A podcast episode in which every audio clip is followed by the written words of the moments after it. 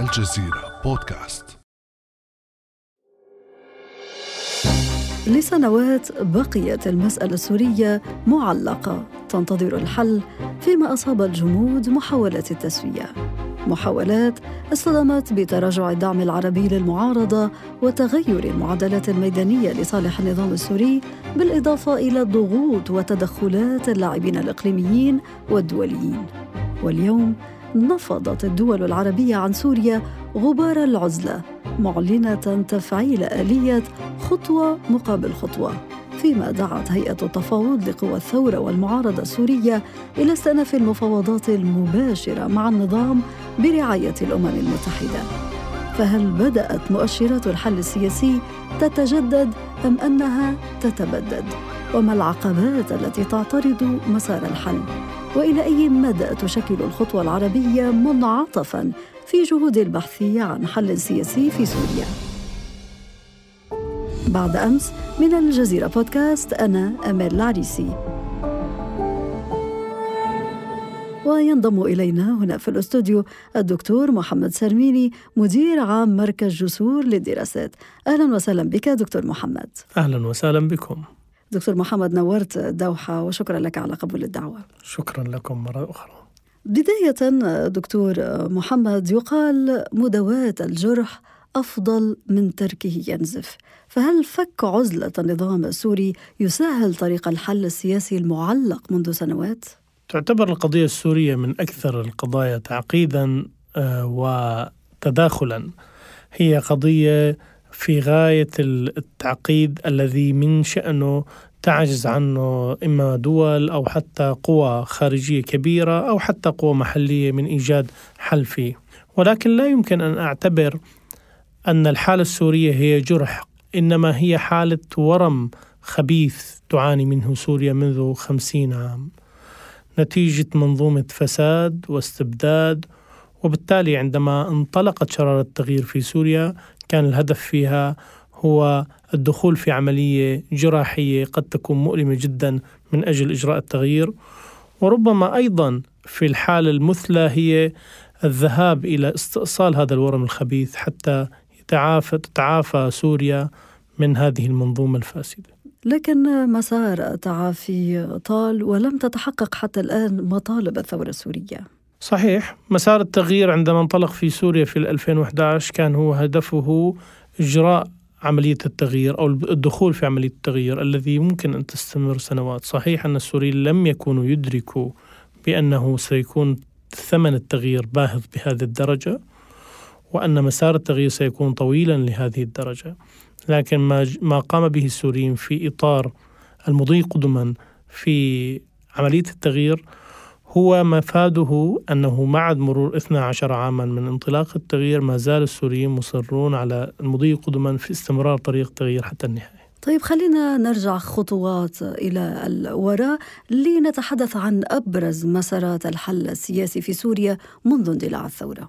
الحل السياسي في سوريا كان حاضرا منذ بداية الأعوام، ونحن نتكلم عن عام ألفين واثنا عشر عندما أطلق مسار ما يسمى مسار جنيف، الذي هو باختصار يقول بأنه لا يوجد حالة انتصار لأحد الأطراف، إنما حالة الدخول في تفاوض من أجل الوصول إلى حل لا غالب ولا مغلوب. ومضى في ذلك عدة سنوات من خلال سلسلة لقاءات حصلت برعاية الأمم المتحدة مع اختلاف مبعوثين الدوليين، لكنه مع الأسف الشديد لم تؤتي أي, أي نتيجة مأمولة في الوصول إلى اتفاق بين الطرفين. في ألفين وسبعة عشر في انطلق مسار ما يسمى مسار الأستانة، وكان برعاية الأطراف كل من تركيا، روسيا وإيران، من أجل ليس وجود إيجاد اتفاق سياسي بقدر من أجل, من أجل يسمونه في هذه الحالة حالة إنهاء الصراع المسلح. كان المطلوب في ذلك الوقت إنهاء الصراع المسلح وبقاء الوضع على ما هو عليه، وهذا ما حصل. فمنذ ذلك الوقت شكل النفوذ والخريطة الموجودة في سوريا بين أطراف النزاع هي ثابتة لم تتغير، وصار حالة تثبيت للواقع الموجود، هو أنه هناك أطراف تسيطر برعايات برعاية إقليمية ودولية، أطراف محلية تسيطر برعاية إقليمية ودولية. وعلى هذا الأساس مسار الأستانة يعتبر أتى أتى أكله. في ألفين وتسعة عشر حصل أيضا ما يسمى مسار اللجنة الدستورية، الذي هو أيضا من أحد المسارات التي انبثقت عن الأستانة بالتنسيق أيضا مع الأمم المتحدة. مفاده أنه لابد من الذهاب إلى إعادة إنتاج دستور يقبل به السوريين، لعله يكون بداية الحل لحل سياسي وانتقال سياسي. ولكن الأمور لم تمر دكتور محمد، بقيت المسألة عالقة، حتى أن مسار البحث عن حل سياسي بقي يعاني من جمود، خاصة في السنوات الأخيرة، مع بقاء الوضع على ما هو عليه كما قلت. من يقف وراء وضع العصي لعرقلة الحل السياسي في سوريا، خاصة وأنك تحدثت اليوم عن مناطق سوريا اليوم مقسمة تقريبا إلى أربعة مناطق؟ في دائما هناك مصطلح يستخدم يستخدمه الغربيون في الحالة السورية، بأن الحالة السورية في حالة مجمدة، وأن البقاء الوضع على ما هو عليه، وهذا الآن هو حديث كل الأطراف الدولية والإقليمية عندما تتحدث عن سوريا. صحيح أنها شديد التعقيد، لكن هم بتقديري يهربون في استخدام هذه الكلمة، كلمة أن الحالة السورية هي حالة مجمدة. سوريا أصبحت ساحة صراع. هذه ساحة الصراع نتج عنها أن هناك أطراف خارجية إقليمية ودولية من مصلحتها أن يبقى الوضع على ما هو عليه، سيطرة ونفوذ على الأرض، تحكم بالقرار السياسي، أيضا استفادة من الموارد الاقتصادية، واستخدام سوريا كمنصة تفاوض بين هذه الأطراف. فبالتالي دائما هناك حاجة لإبقاء الوضع على ما هو عليه في سوريا، حفاظ على توازن القوى بين الأطراف المحلية، فلا غالب ولا مغلوب، ولا يوجد طرف أقوى من طرف، الكل في حالة تفكك، والتفكك يستمر يوما بعد يوم، إما على المستوى السياسي أو على المستوى الميداني أو حتى على المستوى المعيشي والاجتماعي والاقتصادي. حالات الهجرة واللجوء ما زالت مستمرة بأشكالها المختلفة، حتى لو أنه لم يعد هناك حالات ما يسمى التدفق الكبير للاجئين، لكن ما زال هناك من مناطق النظام بسبب الأوضاع الاقتصادية هناك حالة تدفق وخروج إلى خارج سوريا، بسبب أن سوريا في مناطق النظام أصبحت دولة فاشلة ليست فيها مؤهلات كافية للعيش، وذاك الحل هو الهروب واللجوء إلى دول الجوار أو حتى إلى أوروبا. واليوم عادت سوريا إلى الجامعة العربية بعد قمة جدة الأخيرة، فما الذي تضمنه المسار العربي للانخراط في الحل السوري؟ لا شك أن الجامعة العربية وكذلك الدول العربية كانت هي من أول الدول التي اتخذت موقفا واضحا ضد النظام عندما حصلت الثورة في ألفين وإحدى عشر، وكانت مطالبها هي متناسقة ومتوافقة مع مطالب الشعب السوري المرتبطة بإجراء تغيير حقيقي سياسي، إنهاء الصراع وعدم استخدام العنف تجاه المدنيين وإفراج عن المعتقلين. كانت هناك مطالب حقيقية وفاعلة، لكن لا شك أن المشهد الإقليمي والدولي تغير، ونتج نتيجة هذا التغير تغير أيضا في موقف الجامعة العربية والدول العربية. لكن في بعد اجتماع جدة كان هناك ثلاثة أمور أساسية تم تثبيتها ما بعد تطبيع العلاقات مع النظام. أولاً على المستوى السياسي لابد من المضي قدماً في اثنين وعشرين قرار الأممي اثنين وعشرين أربعة وخمسين، والذي مفاده الدخول في عملية انتقال سياسي وتشكيل حكم انتقالي من أجل إنتاج جسم سياسي جديد، نظام سياسي جديد في سوريا. الأمر الثاني الحديث عن الأوضاع الاقتصادية، وهنا نتكلم عن أنه لابد من تحسين الأوضاع الاقتصادية لدى الشعب السوري بشكل أو بآخر بما يتوافق مع احتياجات الناس وتطلعاتها وأمرها. الأمر الآخر على المستوى الأمني، بلابد أن يكون هناك حل إشكالات كبرى مرتبطة في موضوع اللاجئين، من موضوع إخراج المعتقلين، الكشف عن مصير المعتقلين.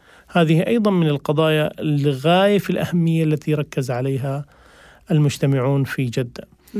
وعلى مستوى الوضع الإنساني أيضا تسهيل للأمم المتحدة بأن تقوم بإدخال مساعدات دون شرط وقيد لكل السوريين بإشراف الأمم المتحدة.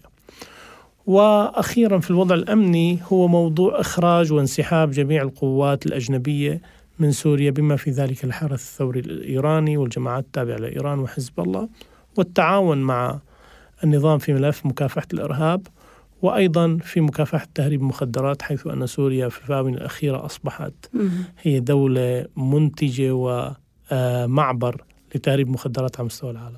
كل ما ذكرته دكتور محمد يعتبر نقاط أساسية في مسار الحل السياسي المرتقب في سوريا، والمسار العربي الجديد يندرج تحت إطار خطوة مقابل خطوة. هذه الآلية شبيهة باستراتيجية العصا والجزرة، لكن ألا يعد أعطاء الثقة المسبقة للنظام السوري مكسباً حصل عليه دون مقابل في ظل غياب ضمانات للمضي في مسار الحل السياسي؟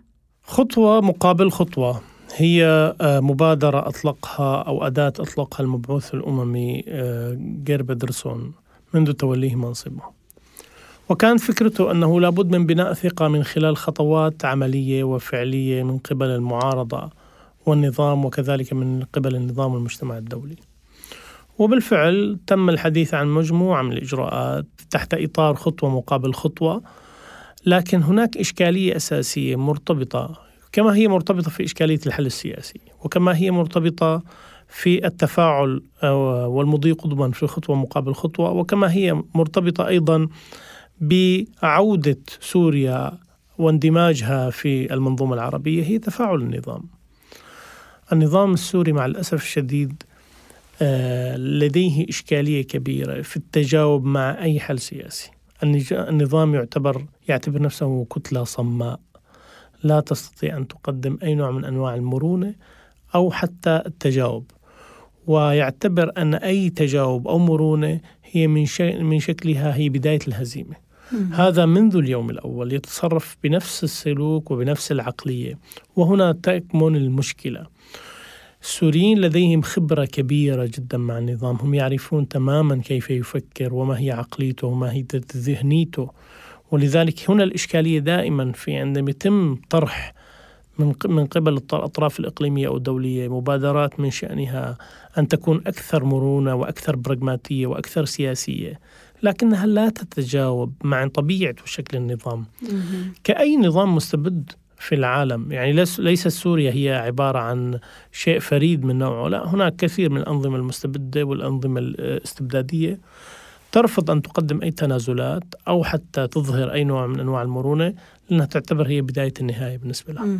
طيب، كيف يمكن التعامل مع هذا النظام الذي وصفته بالكتلة الصماء في ظل هذه المبادرة خطوة بخطوة؟ يعني أنك تعطي وتاخذ، المفروض يعني. المعارضة منذ اليوم الأول وكذلك قوة التغيير في سوريا هي كانت تظهر رغبة شديدة في الذهاب إلى الحوار والتفاوض والقبول بالحلول الوسط، التي هي من شأنها أن تكون ليست هي الإذعان والخضوع، إنما هي الوصول إلى حلول منطقية ووسط من شأنها أن تكون هي بداية الحل والتغيير في سوريا. ولكن هل يمكن الحديث اليوم عن وجود معارضة سورية موحدة؟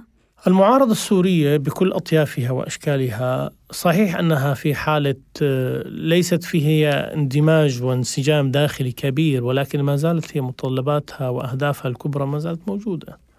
اليوم كل أطراف الصراع لديها نفس الموقف من النظام، لديها نفس الموقف من الحل السياسي، لديها نفس الموقف من مضي قدما والتجاوب مع الطروحات الدولية في الذهاب إلى حل سياسي. فهي استجابت لكل المبادرات الدولية، هي استجابت أيضا وانخرطت في كثير من كل المسارات الإقليمية والدولية فيما يتعلق في الحل في سوريا، لكنها لم تجد الاستجابة الحقيقية. ولكن اليوم هناك دعوات من المعارضة السورية لدخول في مفاوضات مع النظام بعد عودته إلى الجامعة العربية. برأيك هل هذا مرتبط بمخاوف المعارضة من أنه بعد فك عزلة النظام أنه هي نفسها تدخل في عزلة؟ أه المشهد الإقليمي والدولي الذي هو جعل خلق فرصة للنظام من أجل إعادة العلاقات معه وإعادة إعادته إلى المنظومة العربية هو منظر هو مشهد متغير وليس ثابتا، وبالتالي ما حصل اليوم ممكن أن يتغير بكل بساطة. الثابت الأساسي بأن القوى المعارضة والشعب السوري وكل الذين لديهم موقف من النظام ما زالوا موجودين. هناك حوالي أربعين بالمئة من مناطق خارج سيطرة النظام، كل هؤلاء لديهم موقف ضد النظام.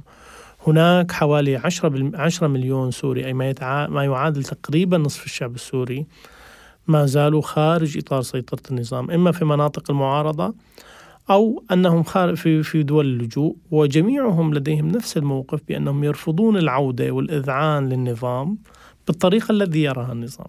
بالتأكيد الجميع لديهم رغبة في العودة، الكثير يريد العودة إلى سوريا والعودة إلى بناء سوريا، وهذا لا يعني أن حالة اللجوء هي حالة مستدامة، إنما هي حالة مؤقتة مرتبطة بإيجاد حل. هل تعتقد أن هناك فرصة حقيقية اليوم للتوصل لتسوية دائمة تشمل كل الملفات السورية، خاصة وأنك أشرت في أكثر من مرة لتغير المعادلات الإقليمية؟ هل هي تصب في صالح النظام أم في صالح مطالب المعارضة والأربعين بالمئة من الشعب السوري الذي يرفض التعامل مع الوضع القائم حاليا؟ ظاهريا هي تصب في مصالح النظام، لكن في حقيقة الأمر، ولأن النظام كما ذكرت هو كتلة صماء لا يقدم أي نوع من أنواع التنازل والتغيير، فهي بالمجمل ستثبت لكل الأطراف التي راهنت على أن النظام قادر وقابل للتغيير بأنها غير صحيحة وأنها غير وأنها مخطئة، وبالتالي ستعرف أن الرهان الأساسي هي في التعويل على القوى الشعبية وقوى وقوى المعارضة، لأنه هناك إشكالية لدى المجتمع الدولي في نظرية أنه إذا كنا نريد أن نجري تغييرا في بلد ما أو ندعم التغيير في بلد ما ولكن هذا التغيير لم يتم، فلا بد القبول بالأمر الواقع والتعامل حتى لو كان مع من تلطخت أيديهم بالدماء. إذن الأيام المقبلة ستكون بمثابة اختبار لمدى التغيير في سلوك النظام السوري. بالتأكيد، وخصوصا أن الضغوط الذي يعيشها النظام أكبر بكثير من الضغوط السابقة، وهنا نتكلم عن الضغوط الاقتصادية والضغوط المعيشية. سابقا كانت لديه مساحات يتحرك بها، سواء مساحة محاربة الإرهاب كما يدعي أو كذلك مساحة المواجهة المسلحة، هذه المساحات كلها انتهت الآن. فاليوم اليوم النظام أسقط في يده في التعامل مع إشكاليات كبرى لدى حاضنته، نتكلم لدى السوريين الموجودين تحت سيطرته مع الأسف، بأنه عاجز عن تلبية احتياجاتهم، وأصبحت سوريا غير قادرة على توفير الحد الأدنى من الإمكانيات والحد الأدنى من الخدمات ومن الموارد الذاتية بسبب تعنت النظام، عدم قدرته على إيجاد حل، وأيضا فشله في حتى في إنهاء العمل العسكري، وربما أيضا لأن القرار مش بإيده. وأيضا بالتأكيد من الأخطاء الكبرى أو من الجرائم الكبرى التي وقع فيها النظام هو أنه سلم القرار السياسي وحتى العسكري للقوى الخارجية، فهو منذ اللحظة الأولى استدعى قوى أجنبية لتقف معه في مواجهة الشعب السوري. وفق تقديرك دكتور محمد، ما هي متطلبات الحل وكيف يمكن تعزيز الثقة بين مختلف الأطراف المتنازعة في سوريا وتجاوز كل هذه الانقسامات؟ الفكرة هي أنه نحن كسوريين لابد أن نعي بأنه غياب المشروع، غياب مشروع واضح يلبي تطلعات الشعب السوري منذ اليوم الأول. السوريين عندما خرجوا وكذلك كل الشعوب العربية عندما خرجت كانت تطالب من أجل تحسين أوضاع الناس، من أجل تغيير ظروف الناس، من أجل تغيير ظروف الناس نحو الأفضل على الناحية الاقتصادية والناحية المعيشية والناحية الأمنية والناحية الاجتماعية وكل النواحي. إذا لم يتم العمل بشكل جدي من خلال من خلال سواء قوى المعارضة أو التغيير أو حتى كل القوى الموجودة في سوريا من أجل التركيز على كيف يمكن تحسين أوضاع الناس والمضي فيهم قدما والعمل من أجلهم، هناك إشكالية كبرى سواء كان أيا كان أطراف الصراع.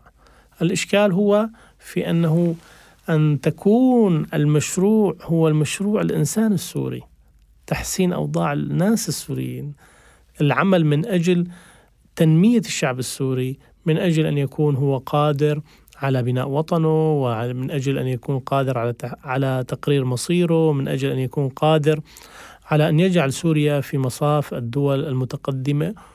وبالتأكيد وما هو أريد أن أؤكده أن السوريين يمتلكون كثير من الإمكانيات، سواء كان على مستوى العنصر البشري، فهم من أكثر الشعوب تطوراً في الأداء والإنجاز والإنتاج، وكذلك على مستوى الموارد المحلية. فسوريا هي في بقعة جغرافية في غاية الأهمية.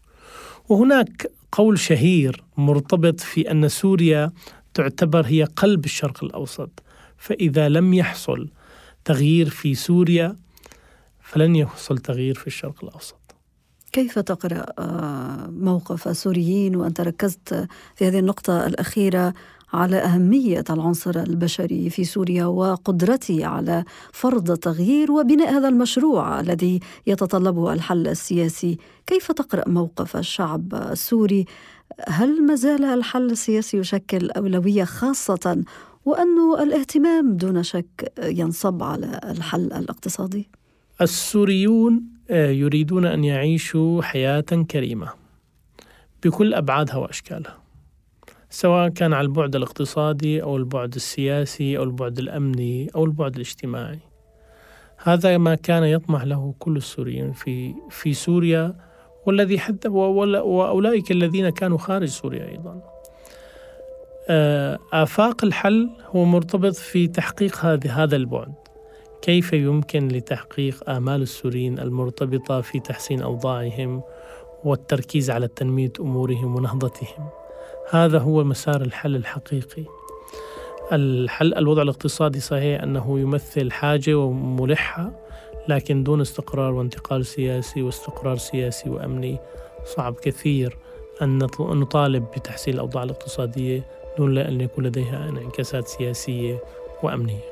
لا يمكن فصل مسار الحل الاقتصادي عن الحل السياسي، لا أبداً. الدكتور محمد سرميني، مدير عام مركز جسور للدراسات، شكراً جزيلاً لك على هذه الحلقة المفيدة. شكراً لكم. كان هذا بعد أمس.